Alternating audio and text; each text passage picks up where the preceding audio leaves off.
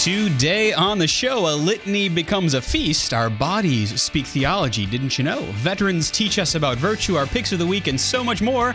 The Catholic Underground starts right now.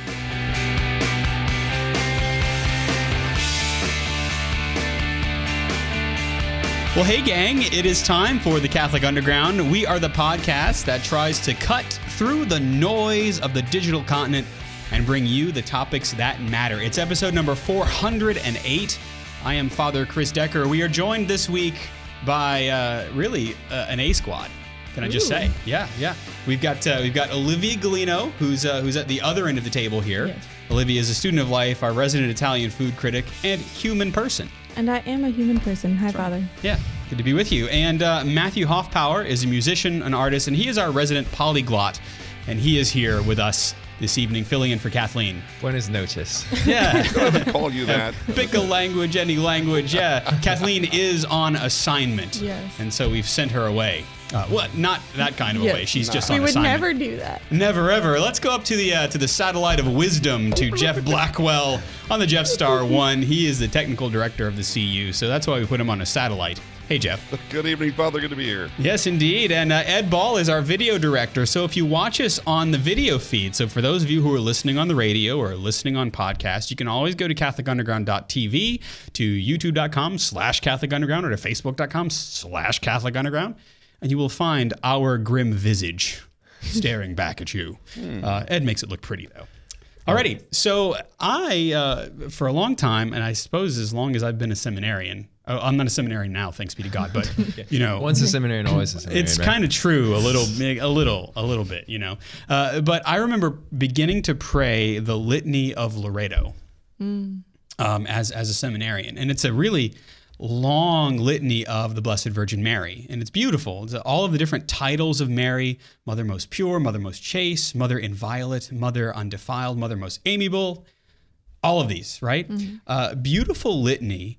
Uh, well, as it turns out, there is there's a lot more to just the the litany of Loreto. This actually was a whole big um, movement by the Blessed Virgin Mary to to make her son's name known by a, a very kind of miraculous thing. So Pope Francis has decreed that the feast of Our Lady of Loreto be included in the Roman calendar as an optional memorial to be celebrated on December 10th.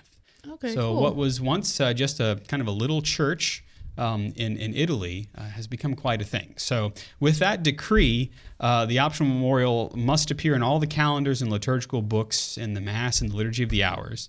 And the, the Holy Father said this celebration will help all people, especially families, youth, and religious, to imitate the virtues of that perfect disciple of the gospel, the Virgin Mother, who, in conceiving the head of the church, also accepted us as her own. That's what uh, the prefect um, of the Congregation for Divine Worship, Cardinal Sarah, said when the decree was published on October 31st. And I mean, that's the thing. Mary is is uh, the mother of God, the mother of Jesus, the head of the church, and so she welcomes us into her family as well.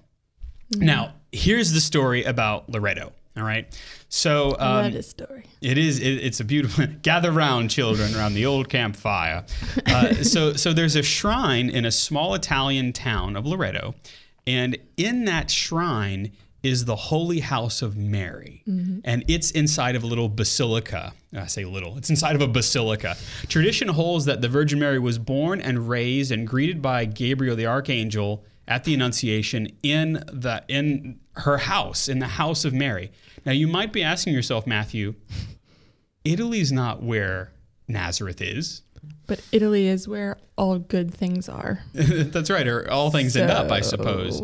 So, so the shrine recalls the mystery of the incarnation, uh, leading all those who visit it to consider the fullness of time when God sent His Son, born of a woman, as well as to meditate on both the words of the angel announcing the good news, uh, as well as Mary's response to the divine call. Um, supposedly, um, this holy house was was uh, picked up and taken by angels from um, from Nazareth to Loreto. That is that is that is the way that, that the legend goes. Um, in the holy house before the image of the mother of the Redeemer and of the church, saints and blesseds have responded to their vocation. The sick have invoked consolation in suffering. The people of God have begun to praise and plead with Mary using that litany of Loreto, which is known throughout the world. Um, so that's that's the holy house was brought from Palestine to Italy in the 13th century, according to uh, according to well what we know about the the holy history of the house of Mary in Loreto. Isn't that something? It's super interesting too, because around that time, you know, in you know teaching church history, and um, around that time, like that's when the Crusades were going on. There was a lot exactly, Yeah, and there were so- Mm-hmm. all these miraculous things that were reaffirming that uh, that Christ is King. Right. And uh, and that that that his family, so to speak, are triumphant. And what's really quite interesting is in the 11th, 12th, and 13th centuries during the Crusades, how much the Blessed Mother shows up.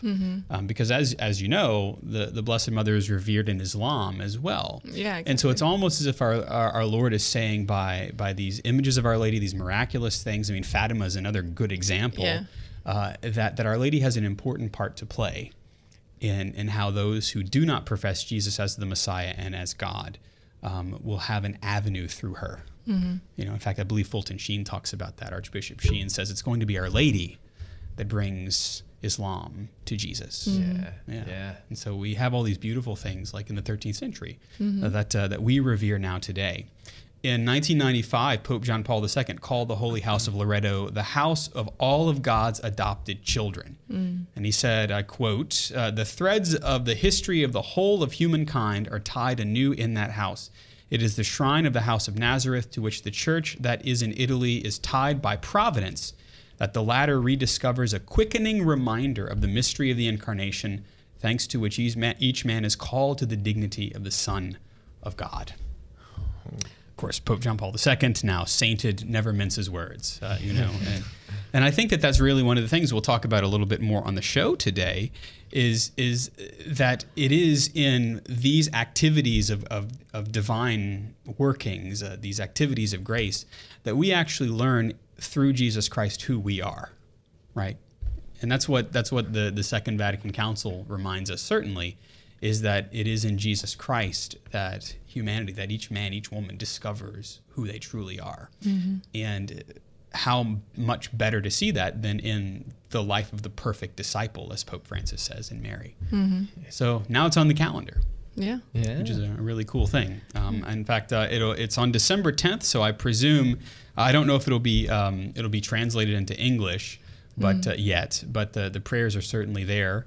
Um, and I hope that they'll be promulgated in English because December 10th, uh, by our calendar, you know, wherever wherever in the void you're watching us, um, December 10th is is in my future. So, uh, And it's also like that's a past me can have looked back on this.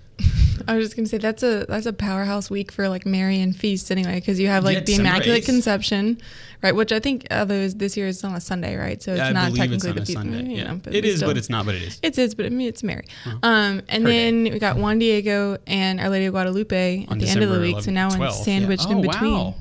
I ne- I never really I didn't put that together before today. Oh yeah.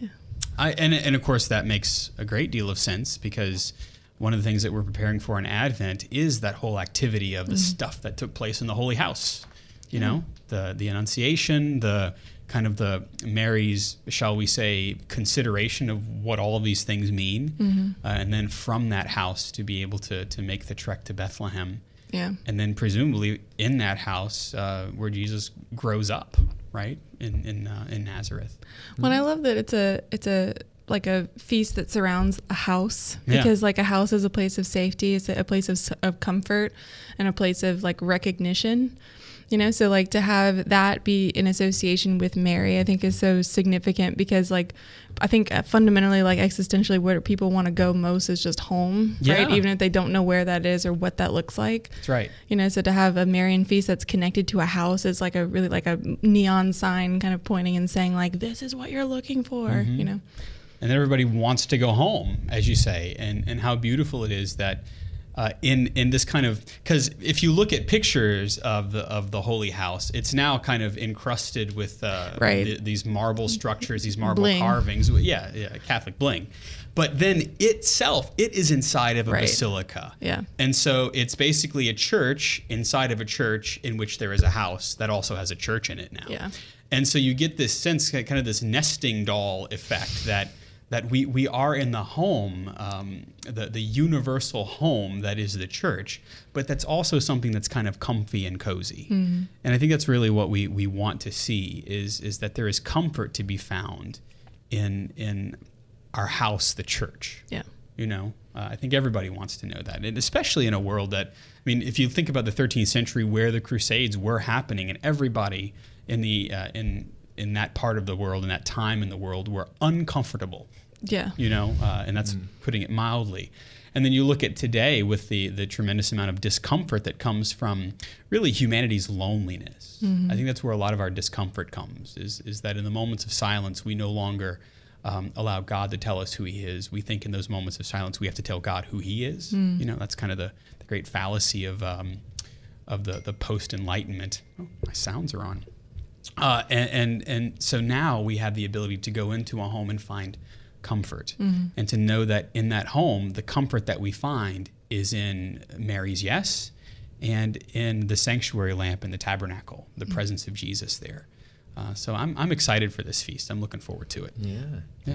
I think it's also kind of cool. You can think about how um, the time uh, versus the um, the place, right? So you have Mary's house was moved by some angels into the same country mm-hmm. that like the that Jesus is kind of like centralized his house of the church. Yeah, you know, designated then- that this will be the place here. Yeah. and then and then the feast is in the same month as like Christmas. Kind Yeah. of, you know, it's kind of So even that, Yeah, you're kind of finding, shall we say, a home in December. Yeah, As well I as a like home that. geographically in, in Italy. Yeah, uh, just adds as well as the home. Yeah, it's the nesting the doll Christmas thing, season. right? Yeah, yeah, Yeah, yeah, It's the babushka. It does. It adds extra warmth Mm. to that month. Oh, cool. Thanks, Pope Francis. yeah, yeah. I'm very, very um, glad to see that for sure. And it's one of those things that, amidst of all the, the stuff that's going on uh, in politics and in religion slash politics, uh, it's almost missable. And so it's always important to bring up those sorts of things. And that's why on Catholic Underground we try to do that, right? We, we don't um, we don't follow and, and toe the line of, of you know uh, pope splaining and things like that, as I call it.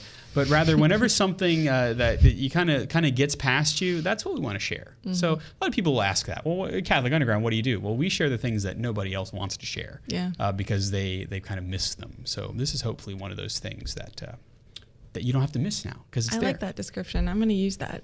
There you go. Yeah. Yeah. Yeah. we, we uh, cut through the noise and find the still small, Small voice. voice. Sometimes the still small voice is uh, is an important story that you need to, to do a, a deeper Google search on, you know? Mm-hmm. And uh, and I think that uh, that's important for you. So that's that's why we're here.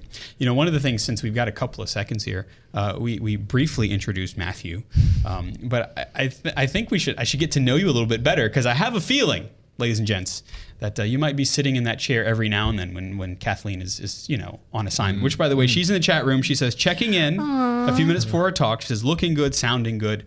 So, We miss Right, you. all Yeah, we do. We miss Hey, you. you So- look good too. yeah, yeah. From our vantage point, you're beautiful. Yeah, you do. So, so Matthew, uh, well. what do you do? I, I mean, I, I introduced you as a musician and as an artist. Mm-hmm. Um, that's that's just uh, kind of just a little ice pick of the Cracking the iceberg, surface, right? Yeah. exactly. Yeah. Um. Well, yeah. I'm a musician. I I'm the lead singer of a rock and roll band, a cover Mm-hmm. band. Yes. Yeah. We play the oldies and goodies. Nice. Yeah. Um. Oh, Jeff's already Oh, yeah. interested up on the Jeff Star One. Yeah. He wants to have Oh, a jam yeah. session. I can tell. I can uh, broadcast some of it up there to you. yeah, there you Bring go. it. He prefers a narrow cast. which you probably do. Yes. oh, a narrow cast. Yeah. Yes. That is. Yeah. That's my specialty. Yeah, Yeah. narrowcasting. I do that. I I do that. That's one of the things. I and do. art. Art. I um I love drawing, Mm-hmm. and I do a little bit of painting when called upon to do so. But I like drawing better. Um, I feel your pain. yeah, you can follow me on Instagram um, Yeah. at the perks of being a Hoffpauir. Uh, it's H just O F all- F Yeah, P A U I R. That's Yes. correct. So for those That's of you correct. who, who may not be, uh, you know, um, German but spelled your name French, you know. Yeah. yeah, like me. Hofbau. yeah. It's only supposed to be two syllables, but you give it all three. Yeah. Yeah, yeah, yeah. Fantastic. And so uh, we're happy to welcome you to the Catholic Underground. Uh, Thank happy to you. have you as an undergrounder. Happy to be here, not like backstage. I've been in there before. He's been in the That's true. rafters before. Yeah, yeah. We have we have uh, kind of between camera two and three, we have an itty bitty little spot that we can kind of slide a, a, a fully grown nestle. person. Yes. Yeah. So I used to sit there and try to keep my knees out of the shot. That's right. Yeah, it's it's our own little Here house of am. Loreto right there. You know. Yeah. I don't know if you've seen the pictures of, of the Holy House of Loreto, but it's a very small little chapel. It's little tiny. It's yes. very tiny. It's kind of like the Porciuncola. In, Yeah, uh, in, yeah. I mean, uh, I've never been in to Loreto, but that's what the pictures I was googling while we were talking. Of Yeah. course, and of course. it looks very part of our time-honored tradition here is to Google while talk. You know. I just did that. Yeah, there you I go. right in. Yeah. That's right. Uh, so, so we hope that you'll be uh, celebrating the Litany of Loreto uh, as well, uh, as well as that feast that's coming up in the church here. Make sure, well, if you're going to Google something, because we know you are right now, Google the Litany of Loreto, L O R E T O, and uh, and you'll find those beautiful titles of Our Lady that can then become part of your regular prayer. Um, remember that uh, you can never love the Blessed Mother more than Jesus did, and He loved her an infinite amount. So, um, so love her by asking her intercession. There's one thing that we also hope that you would do, and that is to, to kind of just get okay with the fact that we are the Catholic Underground.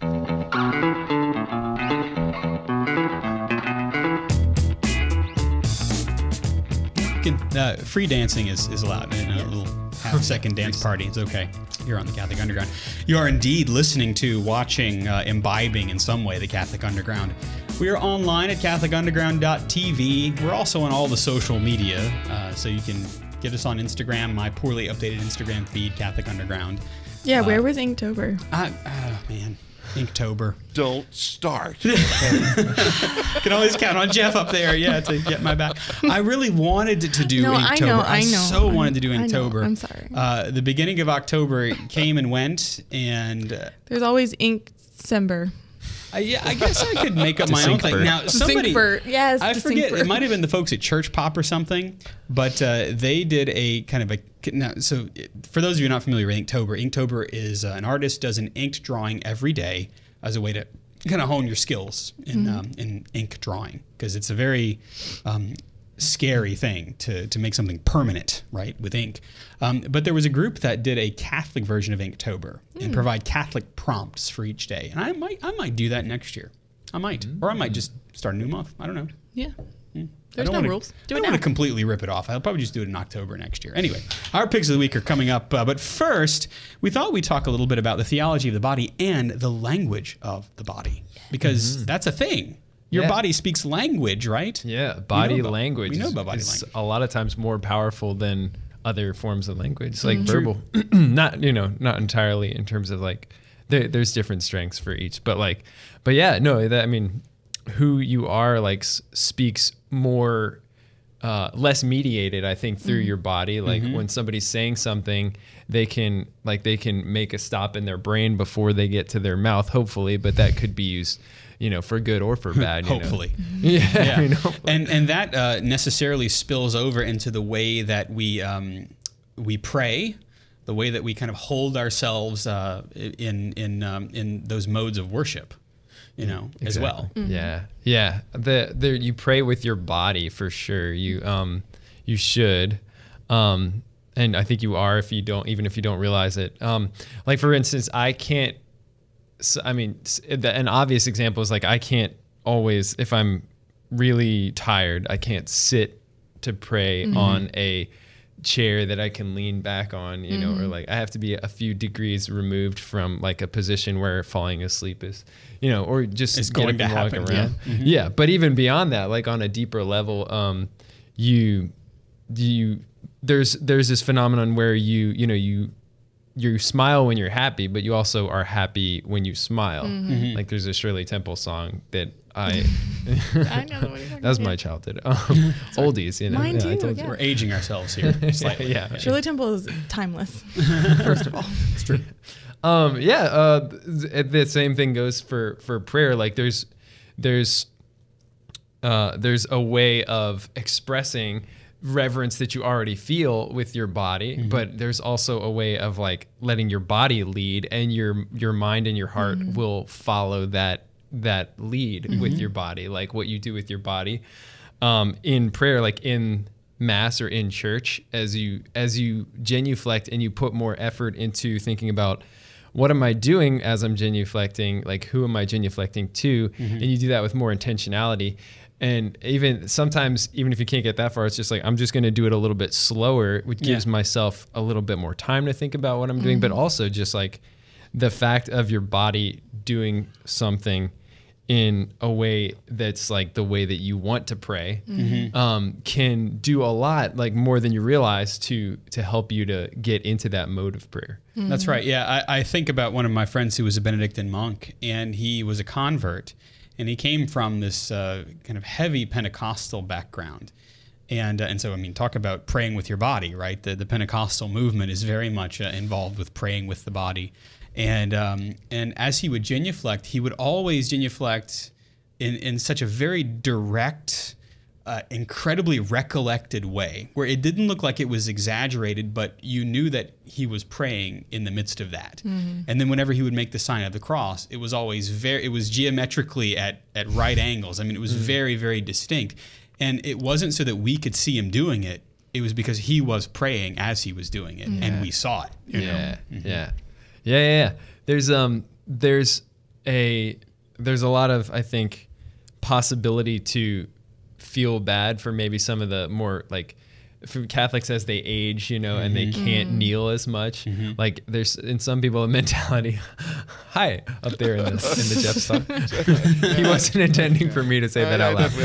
okay, cool. um, yeah, but uh, and uh, and there's no reason to feel badly about that. No, honestly. I mean, like, although a lot of people do, they say, "Father, Father, I can't genuflect no more." Yeah, I'm like, well, yeah. please bow, please Yeah. bow. Yes. And when you bow with everything that you've got, no matter if it's a, a small bow or a profound Oh, bow, man. Give it all you got, Yeah. Captain. Yes. Because there is, it's speaking theology by the way that you're worshiping. Yeah. That's right. I think that was a subtle Star Trek reference. You wouldn't have picked that up.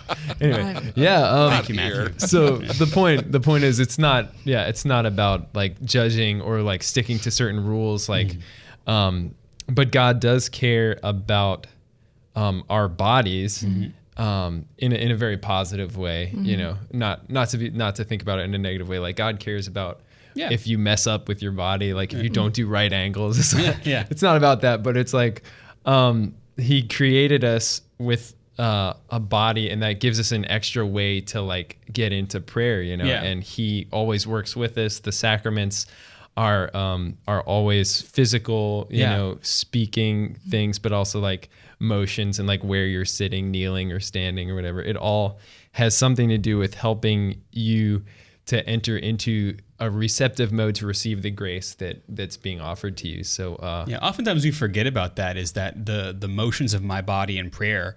Um, I may actively be doing something, but it's to help make me receptive. It's kind of like saying the rosary, right? Where the rosary is an active thing that I'm doing, but it's it's enabling me to become passive so that I can receive the graces that God wishes to give. Yeah.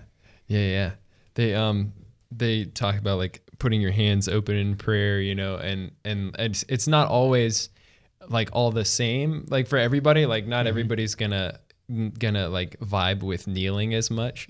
Um but there's a there's just a caution. There's like two things I would say, which is like because I I knew a guy in college who said that kneeling felt kind of fake almost to him, so he wanted to be like real with God. He would always sit. Um, but uh, hopefully he would get into like kneeling a little more, maybe as a because you have to kneel a lot. Yeah, in there's the- some in the liturgical prayers things that you ought to do. Yeah. Yeah, yeah. And part of that is like you're expressing with your body the fact that the church is a body, like a corporate body. Right, she like- does move together in her Yeah, liturgical that's true. worship, right? So mm-hmm. that's important. And it, it helps you to like feel one with everyone. You know, like if you mm-hmm. start breathing in the same rhythm as someone, you know, it can help you to kind of like connect with them on a deeper way than just like thinking about it could. Mm-hmm. You know? And then the other thing, um, the other thing that goes toward that point, um, if I can remember what I was going to say. It's okay, you're doing great. You're doing great you. so far. Yeah. Thank you so much, Father. Thank you, Father, and with your spirit. Um, yeah. The, oh, the other thing about kneeling, I was gonna say something about kneeling, right? Yeah. Um, yeah. Uh, it's it's it's definitely not well all about when when trying to just choose a posture for your personal prayer. It's not all about like what makes me most comfortable necessarily. If you are like agitated, you want to do something that like gets your nerves down, um, or something. But uh, but also it's not all about being comfortable. It's more about um, like the your relationship with God in some way. It's more about um, uh, I mean, you think about the example of like saints, and uh, you you look at stained glass or you look at paintings, you always see saints with their hands like pressed together. Yeah. Yeah. You know, kind of in uh, impossible like angles and stuff. Yeah. Yeah. Well, sometimes yeah, there's impossible angles, and that might be you know the the development of art through different styles. But Oh, okay, um, well, Could be, could be artistic license. I wouldn't know. Yeah. I but you know. you almost never see the saints like with their fingers crossed, uh, and then there's there's nothing really wrong with that. But it's, yeah, you, you never see them kind of in a relaxed posture of prayer, is what you're saying, true. Right? Uh, sometimes when we see the stained glass windows, we can see something that geometrically, like the the the you know the the Fibonacci sequence is perfect. However, Yeah. uh, whenever we pray, we think that we have to do the same thing, but but we really don't. Uh, even there is is even some variance within our our um, kind of corporate liturgical worship too. It's you true, know, there, there we don't have to keep our hands together unless you're my altar server. We don't have to keep our hands together, you know, pointed upward, but we can. We can. There is some there's some movement that helps us to kind of find that that authentic way to pray. Yeah, Yeah. because I mean, it's just even in the little thing that you're doing with your hands, you're you're putting more thought into it or intentionality Yeah. into it, and and kind of trying to like point yourself toward it if it helps. And and that's the thing. Even as a priest, um, the, the rubrics are, are are kind of very lax these days about what how you hold your hands whenever you pray. But I um, I always note that whenever I'm holding my hands together uh, and as I'm folding one thumb over the other, I, I'm doing that and, and consciously making a cross. You know. And, and just those little itty bitty things remind me that I am at prayer. Yeah. And not only am I officially at prayer, but I'm I'm praying privately at mass too. You Yeah. know, mm-hmm. and I kind of sometimes I'll bring those things into my private prayer as well because they do they speak. Our body speaks that language. We speak it to God. Mm-hmm. We speak it to one another, and our own postures speak to us mm-hmm. Right. and, right. and kind of teach us as well. yeah, that's it. Yeah. That's it. Yeah. St. Maximilian Kolbe said, "When you kneel before an altar." Do it in such a way that others may be able to recognize that you know before whom you kneel. Mm-hmm. You know, and that's exactly right. And our postures help with that. Yeah. oh, that's good. And they, I think they continue to teach us about who we are, right? Because like John Paul says in the theology of the body, he talks about the spousal meaning of the body. Yeah. And I think like you can extrapolate from what he was particularly talking about to like the the like the fact that we are the bride of Christ as the church. Yeah. So yeah, so like that when you're drawn out of yourself in prayer, you become more of that spouse or reminded of who you are. That's right. Ooh, we could keep going on, but we have to stop right there. We are the Catholic Underground. We'll be right back after this.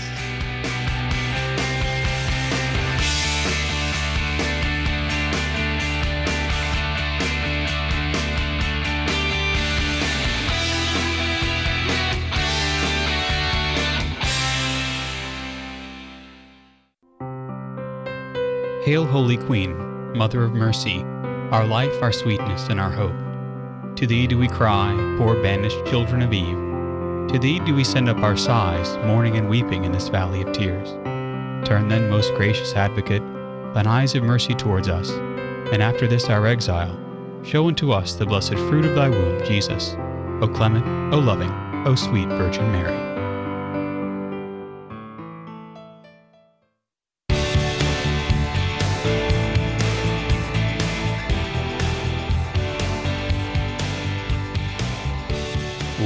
Welcome back. You found the Catholic Underground with me, Father Chris Decker. We've also got uh, Matthew Hoffpauir, Olivia Galino, Jeff Blackwell. Our picks of the week are coming up a little bit later. But uh, as we uh, celebrate this, uh, well, long weekend for some, it is a long weekend because of Veterans Day. And uh, as, as we say, um, all gave some, some gave all, you know? And uh, we thought we'd talk a little bit about uh, what goes beyond just uh, you know knowing and, and recognizing our veterans for their service, but realizing that uh, kind of piggybacking off of the notion that that our bodies speak theology, the witness of one who has served in the military uh, also begins to teach us about virtuous living and and the, the actions that a, that a soldier um, performs just by virtue of the fact that they must protect, serve, and defend. Uh, we actually are able to extrapolate from that Christian values. Yeah. So Oh, we thought we'd talk exactly. about that. Yeah, exactly. I mean, I think that we first have to start by realizing that it's not like we're trying to like spiritualize, you know, a secular holiday, right? But realizing that like we are the church militant. Mm-hmm. We are. Right? The church has three kind of divisions of who she is in her Oh, yes, person. platoons, if you know, will. platoons, right? So there's the church triumphant, right? Those are the saints in heaven um, with uh, God and the angels, um, and then you have the church suffering. So that's the the souls in purgatory who are promised heaven but who just aren't there yet. And then there's us, the church militant, right? And I, I always like okay, not always. I am intrigued by that now. I was confused by that for most of my life. Like, what does Hmm. That's right. that mean? Yeah, that I'm some kind of like soldier. I don't know. The idea of like being a soldier for Christ kind of made me uncomfortable Mm-hmm. because I don't have like a military bone in my body. So I was just like, I don't, I don't know how to live that, right? Mm-hmm. But I think that by reflecting on our veterans and how we see that in, like uh, through their lived experience of the life in the military, we can understand. Okay, there's a, there's virtuous living here that is applicable to us just as human beings, but also in the way that we live in the church, right? Um, and it kind of all comes from this this section of the Gospel of Matthew, not this Matthew, um, the Gospel of Matthew that I'm sure you will um, recognize because we say it every Sunday at Mass. Um, so this is the the centurion who approaches Jesus outside of Capernaum. Right, a centurion's a soldier. Right, a centurion is a soldier um, who commands a hundred men. Right, the the cent in centurion is the hundred. Right, Yeah. so he's in charge of a hundred men. Century. Yes, um, a hundred years. Cent'anni. It's also a toast. Va sorry, bene. I don't know. No. What is that? Okay. Anyway, um, he's trying to distract me. So, um, so the centurion approaches Jesus and says, "Lord," um, and this is I, I love too that he approaches Jesus at the edge of the town. Right? He's like, Mm-hmm. "You don't even need to come into the town. I'm going to meet you here. I know that you can do this." Right? He says, "Lord, my servant is lying at home, paralyzed, suffering dreadfully." Jesus says, I will come and cure him, right? Jesus is like more than Ready ready. to go. Yeah, he's like, Yes, let's go. Show me Show me your threshold. Yeah. I will cross it. And the centurion is the one who says, Lord, I am not worthy to have you enter under my roof. Only say the word, and my servant will be healed. Mm-hmm. Right? So he says, like, no, no, no. Like, I'm not worthy for you to come into my home, but I believe in you and I believe in the power that you have to heal my servant just by standing right here and willing it. A Roman centurion who was not, presumably not a Jew, Yes. and uh, and had no reason to recognize the lordship, the messiahship of Jesus Christ. right. Um, defers to him as a commanding officer, basically. Right. Well, that's what he says. He says, "For I too am a person subject to authority." Right, because he was not like the the grand poobah of the Roman military, right? Uh, with soldiers subject to me, and I say to one, "Go," and he goes, and to another, "Come here," and he comes, and to my slave, "Do this," and he does it. When Jesus heard this, he was amazed and said to those following him, "Amen, I say to you, no one in Israel have I found such faith." I say to you, many will come from the east and the west and will recline at the banquet in the kingdom of heaven. Um, yes, yes, yes, yes, yes. And he says to the centurion, You may go as you have believed, let it be done for you, right? So I, I love that it comes down to, at least what I see here, is it, it comes down to like will, right? Like the, the centurion's appeal may seem kind of strange to us that he appeals to like his authority, right? Or like he, when he um, he listens to the will of his superior Yeah. and his subjects listen to his will. himself to the will of his superior. Exactly. And then that goes down the, shall we say, the chain of command. Exactly. Yeah. So he's more like disposed to conform himself to the will of Jesus, right? This man who he really like has no cultural reason to believe is who he says he is, except for he has faith, right? That that gift, that grace, that gratis of faith. Um, I like that we're disposed though, because like the the example of like his his military discipline and his very human virtue there. It's just it's a it's a it's a way that we can see that um, any virtue virtue anywhere can become Christian virtue, you know, and that that Right. the, the human development that he's undergone with his training and everything, and just living his life well as a soldier, translates uh, into a, a maybe a more openness to faith, the gift of That's faith. a really interesting point because Yeah. when we talk about the virtues, many of them are natural, Natural virtues, virtues, meaning that that that they can be um, they are they are brought about because of our will, Yeah. because of our desire to do the things that are good, true, and beautiful. Mm-hmm. And it's really interesting that that he he that's the point of connection with with the Lord. Mm-hmm. Says, well, I'm a man who's able to exercise these virtues. Uh, you obviously have people that that that uh, you're in command of. And so you obviously are a virtuous man, and so they meet on that level. Yeah. And I really find that interesting because, you know, if, if I think about uh, men and women that I've known that serve in the military, uh, they, they look at me not as a religious leader, But um, oftentimes they'll look at me in the same way that this, now that I think about it, that the centurion does. And so we're able to meet, even though we may have a different Christian background, we are able to meet on that same level. Yeah. That's, hmm, oh, Matthew's giving me something to pray about. Yes. He tends to do that. Wow. yeah. So, kind of looking at those natural virtues that then transpose themselves into Christian virtues, virtues. Um, you know, the first one that we maybe we can identify, maybe the most obvious or the, the, the easiest to come by which is just obedience right? Like that's that's what a soldier is. That's what a soldier does is uh, he obeys right? And that comes down again to that conforming of the will right? But that's a choice. It's not like it's not like slavery right? It's a it's a choice. Yeah, whenever Um, you, when I submit myself to to uh, to this mode, to being a soldier, to saying yes, I will serve, Mm-hmm. Yeah. then it necessarily means that that I'm going to be able to uh, assent with my will Yeah. to the one who has authority over me. yeah There's a trust that comes with that ability to be obedient. Yeah. And I think it also like the the key point is like the recognition that there's a value at stake. Yeah. That we have to participate like we have to to have order, we have to have rules in order to protect that value. So like in the in the instance of the military, you know, the the value is, you know, the freedom of this country, the the protection of this country and its people, that kind of thing, right? Mm-hmm. Excuse me but in, in really in any case when you have like obedience like um, you know uh, the obedience of a, of a child to a parent right the child doesn't know why the mom says don't go out in the yard right the child can't see the snake that's in the yard Right. right but if the child is obedient then the child trusts like you were saying like trust in that like i mean obviously not explicitly but like trust in the fact that the mom is is working towards the aim of like the the good of her children which Yeah. means their safety Yeah. so um and that E- requires his she- obedience Even if she doesn't see the snake, she perceives a danger, a potential danger. Oh yeah. And Mama's so be into it. that's that's very true. That's right. You can't stop them from into it. You cannot. Yeah, that's true. So, so obedience is is an important uh, not just lesson but virtue that we can learn from those men and women who have served and served well. Yeah, exactly.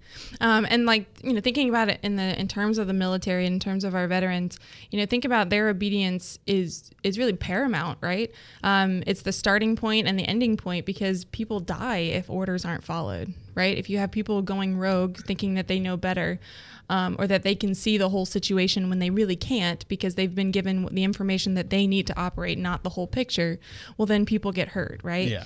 Um, so they they have to rely on information from a higher authority um, who has been given a complete picture or a more complete picture, and that and they trust. Right, it comes down to that trust again. That okay, well, if I'm conforming my will to this person, it's because this person sees more than I can, and I'm going to play a piece in in that in working towards that final value that we Yeah. all recognize is good and is paramount. And that's not easy. Uh, obedience. Uh, I mean, speaking as somebody who uh, who is, is subject to authorities over me, right, as a, as a priest and as a pastor, it's not always easy when, when you don't see all of the all of the pieces to the puzzle, you know, um, and then you simply have to say, um, well, yes, Your Excellency, in my case, Yeah. you know. Uh, and and trust that there is a larger plan at work, and one that will be for your good as an individual, but also for the collective good of what the bishop or what your parents or, or what your authority figures, your teachers, uh, or what your commanding officers are trying to get you to do. And and uh, that kind of an obedience is something that is is a natural virtue, but then is also informed by the divine virtue of of charity and of faith. Yeah. Right. Those things that are given, those virtues that are given to us by God. Yeah, exactly. And so that like the centurion, you know, he understands too that he again by virtue of faith, like we are saying, and trust, he understands that Christ has a bigger picture. Christ can grasp more of the bigger picture. Christ can grasp all of the big picture, um, because he created it. Um, but but that Christ can see more than he can, and and he's good with that, right? He submits himself to that. Um, he recognizes this man of authority, a particular kind of authority, and that he has a power outside of the natural order, right? Yeah. He can't see that realm. He can't see on that level, right? But he can rely on that higher authority when he asks Jesus to heal his servant. Um, and so his obedience is not misplaced just because he can't fully comprehend what he's asking Jesus to do, Right. right? Um, and then that connects to the next thing. Yes, exactly, which is humility, right? Um, so the centurion is aware that he's in the presence of a power that's beyond his understanding, right? Um, which is good, right? That's a good place to start with And just probably reality. freaks him out a little bit. Yeah. Oh, I'm sure. Which I mean, I can understand like the maybe the the natural impulse when you have like um like I don't know if I had like someone coming over to my house that's like super you know important or big deal, even if it's just to me. Like if if my house wasn't clean or something, I would no no, just stay here. Just just the yard's very nice. just stay. just stay. The outside of the town has a park. We'll be Exactly, there. Yeah. exactly, right? Because you you have this desire to like give um, give homage where it's due, or to give um, respect where it's due in every way that you can, especially like especially in including like material things, right? So this man realizes on a spiritual level and like a material level, like okay, this man is in an order that I can't fully comprehend, and I know that I'm not that. Yeah. So I I'm gonna make accommodations for that Mm-hmm. that that distance, right? Um, even though Christ is like wanting to close the gap, Yeah. right? Which is I, I love. Um, Christ is just immediately like, well, yeah, let's I go. will, I will come and cure him. exactly. Yeah. Um, and, And so he says, I'm not worthy. That the centurion says, I'm not worthy. That's a very, Yeah. uh, shall we say, loaded statement. Mm-hmm. You know, I, I am unworthy for you to come under my roof. Yeah, but I, I think um, you know this reminds me of a of a homily that we heard once um, about humility. Right, humility is not like this de- this debasing of the self. It's not just like focusing on the negatives, things like that. But humility is rejoicing in one's littleness before God. Right. So so this this man is humble. This centurion is humble, and you can almost like feel a sense of rejoicing. Like yes, he's saying that he's not worthy, but he's in the, the same breath he's saying, but you are. Yeah, Right. yeah. And he rejoices in the fact that he can appeal to this greater authority to fulfill his need, which is not even for himself, Mm-hmm. right? It's not even a need that he has for himself. Um, and he he can see that like he he sees truly, right? He sees that he has a certain kind of authority and that he does it well, Mm-hmm. presumably. Um, but he also can recognize that like that's not enough for this current situation. So Yeah. where can I turn? Right. He can't he can't heal his servant. He can't, right? Um, and so, you know, he goes outside of himself in a remarkable way. He's not even a Jew. He's not uh, any. He's, he's a pagan, right? He's a Roman centurion, um, and so he goes to this man Jesus to seek healing for his servant. That right there is an act of humility. Exactly. As you remember, Jeff, of course, uh, the word for humility is come from the word humus, which means close to the earth. Oh, I thought th- what I thought that was what you ate with pita bread. It is. Ah, yeah. Oh, it's what a legume. discovery. Yeah, It is yeah. also yes, Mm, all right. I'm very Um, about my hummus. That's why I like hummus. yeah, keep going. Sorry. because yeah. of humility, Yeah, because it reminds you to be humble. that's right. Those who Um, eat hummus can cannot help but be humble. Yeah. Sure. I Um, never eat hummus uh, pridefully. I'm just saying. Gluttonously, maybe. Keep going. Sorry, I didn't mean to interrupt the yeah, the flow I like, here. I know I like your, your snack diversions.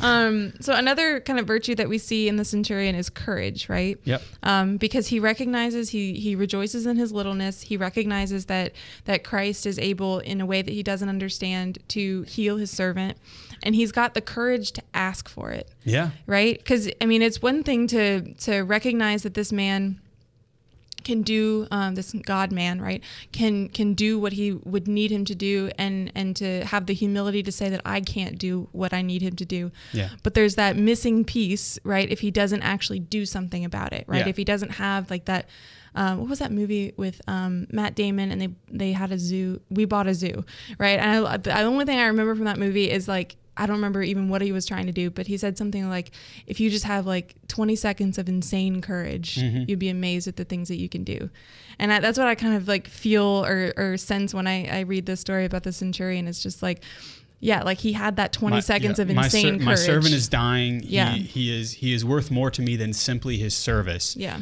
Who do I go to? And if you think about it, a lot of a lot of parents and a lot of soldiers, I would Mm-hmm. imagine too. Um, like, who, who do I go to because I can't fix the thing. I can't do this, Mm-hmm. and and and to be able to appeal to God, uh, it's it's really something. You often hear that cliche that there are no atheists in foxholes. You know. Yeah, yeah, yeah. Um, and and I think part of that is is because the the soldier by by the virtue of what they must enter into, huh, going into the fray, being on the front lines, very very. Uh, real very literally uh, to, to be able to, to appeal to uh, to God because there is no other way that this situation will sort itself out Mm. and and the centurion is not just humble but he's also courageous Right. um, the the, uh, the the soldier is not just humble uh, they are also courageous. Yeah. Because those are not mutually exclusive. You can be both because you are humble, you can become courageous. Yeah, yeah. Yeah, I think he's also got some gratitude going on, maybe. Like the, he appreciates his servant. Um, That's perhaps the linking verb Yeah, there is yeah, is the true. gratitude that joins humility and courage. yeah, because like because I think like he's a servant, so he understands like the like his servant on that level, and so that that gives him some some humility that, and also just like, um, you know, he recognized that even like he can serve his servant like this is he sees a greater good and he knows a greater good when he sees one because he's always serving a greater good himself.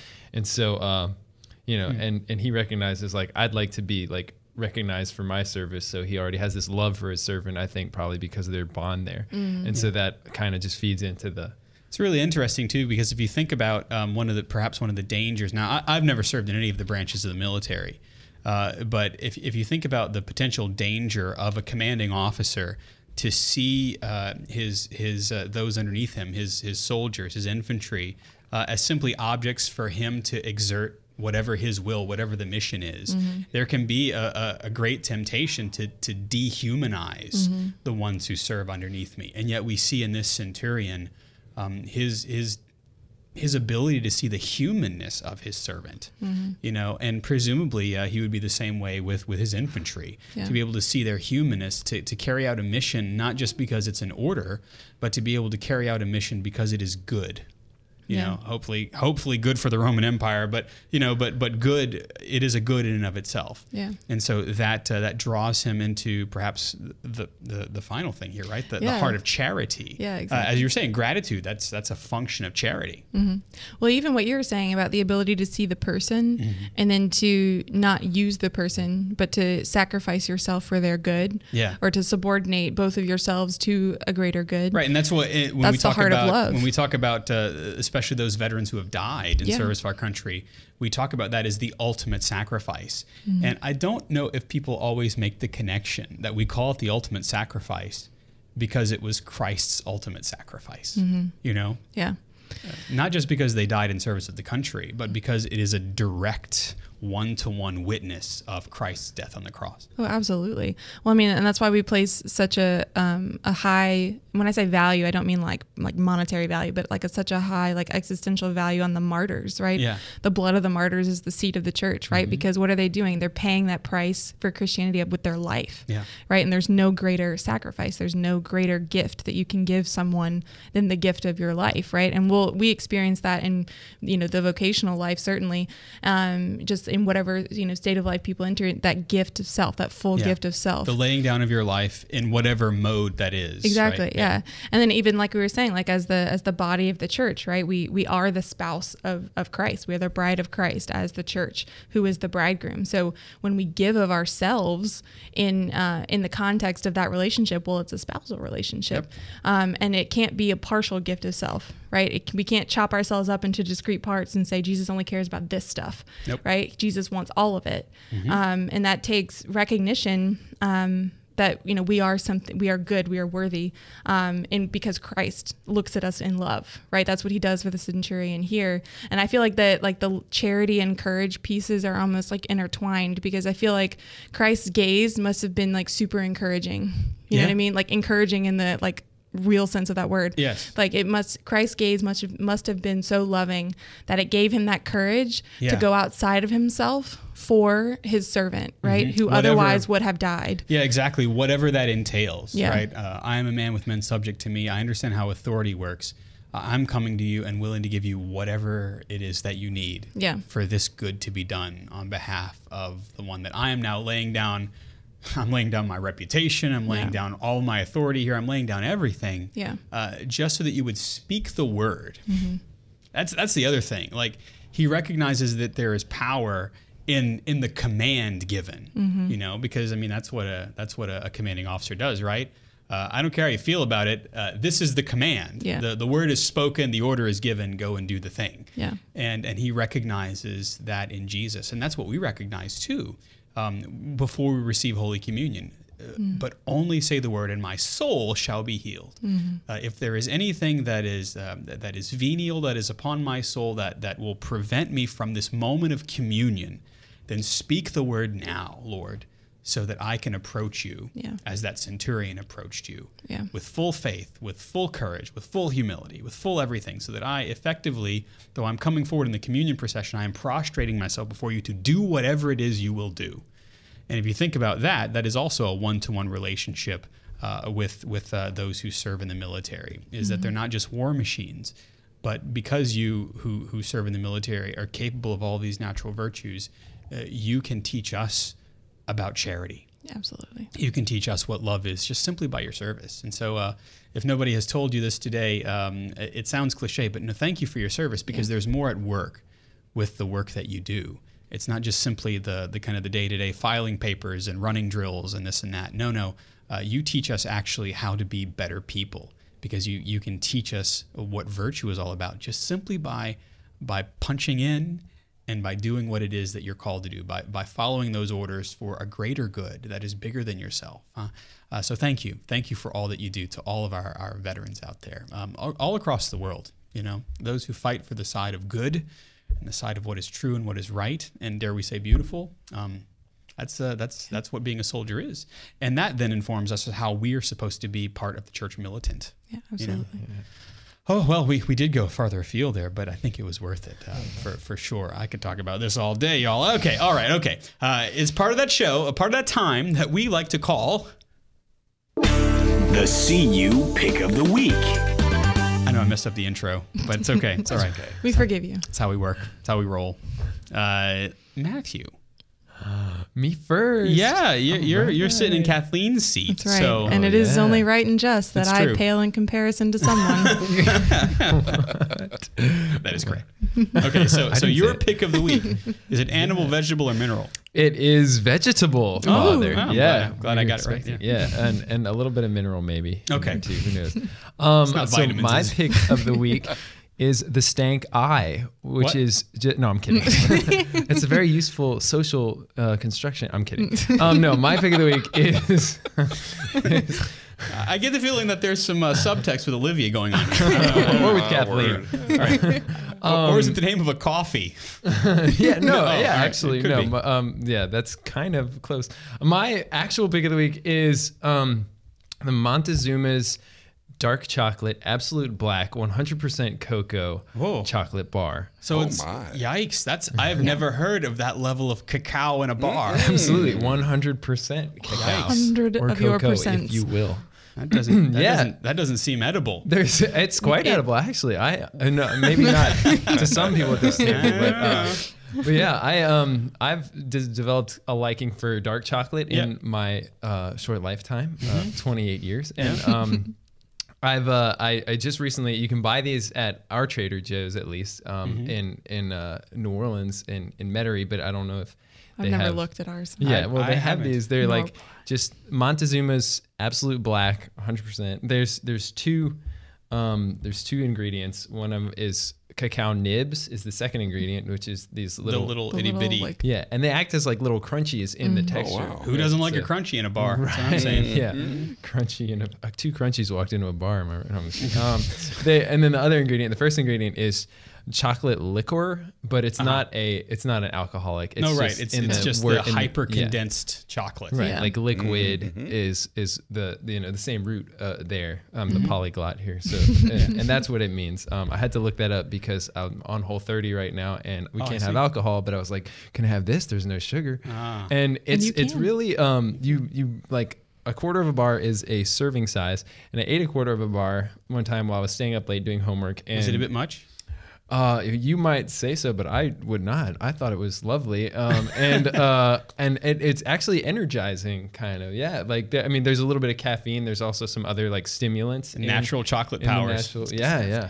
It's quite uh, it's quite something. And then the fact that there's no sweetness in it means you could maybe put it in some savory things, like make sauces out of it. I don't know. Do what you will. with my Olivia, we won't allow you time for a rebuttal, but we will Yes. allow you time for your pick of the week. allow my face to be the rebuttal. No, my pick of the week are um, some these reusable produce bags. So I always, um, you know, like in good conscience don't want to like waste all these like produce bags for buying like one avocado, one tomato, all that kind of stuff.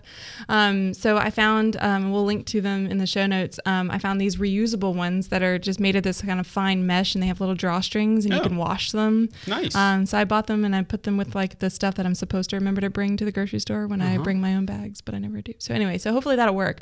But um, Do they yeah. extend the life of the produce at all? I don't think that they're those kind. I think it's They're more just- just, like to save, you know, from all the like um, throwing away all these like tiny plastic bags. Yeah. Yeah, I like that. Oh, so you use that in place of the The one little, yeah, the little ones that are spindle. you spend you spend five minutes trying to like get And it. that's a, true yeah. enough. Yeah. Anyway, uh, Jeff, your pick of the week.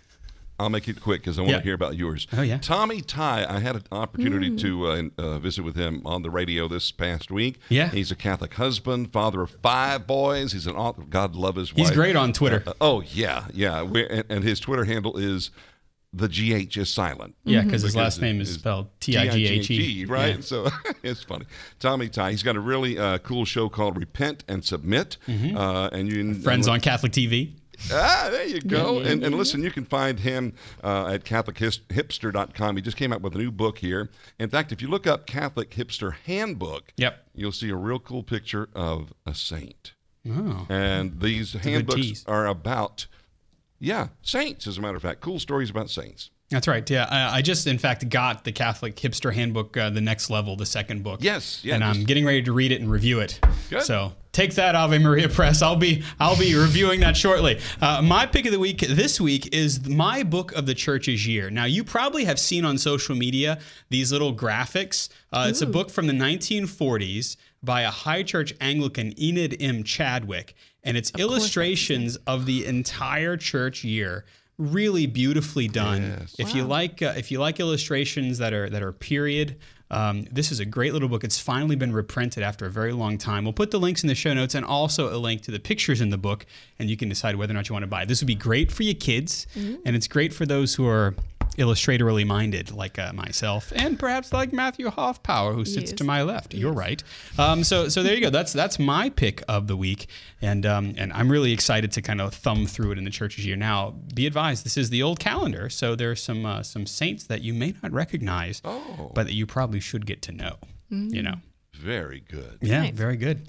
Alrighty. Well, you know, uh, Jeff, we are always very grateful for our viewers, our listeners, our benefactors, those of you who have been praying for us since 2006. Yes. When we first started this shindig. And uh, Jeff, uh, we're always grateful for him. Absolutely have mercy. Put your hand on the laptop. Yes. This week, the Catholic Underground is possible because of people just like you. Join the growing number of undergrounders at CatholicUnderground.com slash donate. Also, an important way to support us is to like us, heart us, star us, and share us on your social media platform of choice. And a big thank you to Ed Ball for taking out the trash this week. There you go. Yeah. You know, what you can also do is tell your friends. Uh, podcasting is one of these things that you tell your friends. Uh, if, if you like it, uh, recommend us to them. That would be great for sure. Alrighty, our panelists this week have been uh, Matthew Hoffpauir. He's our resident polyglot. Thank you, Matthew.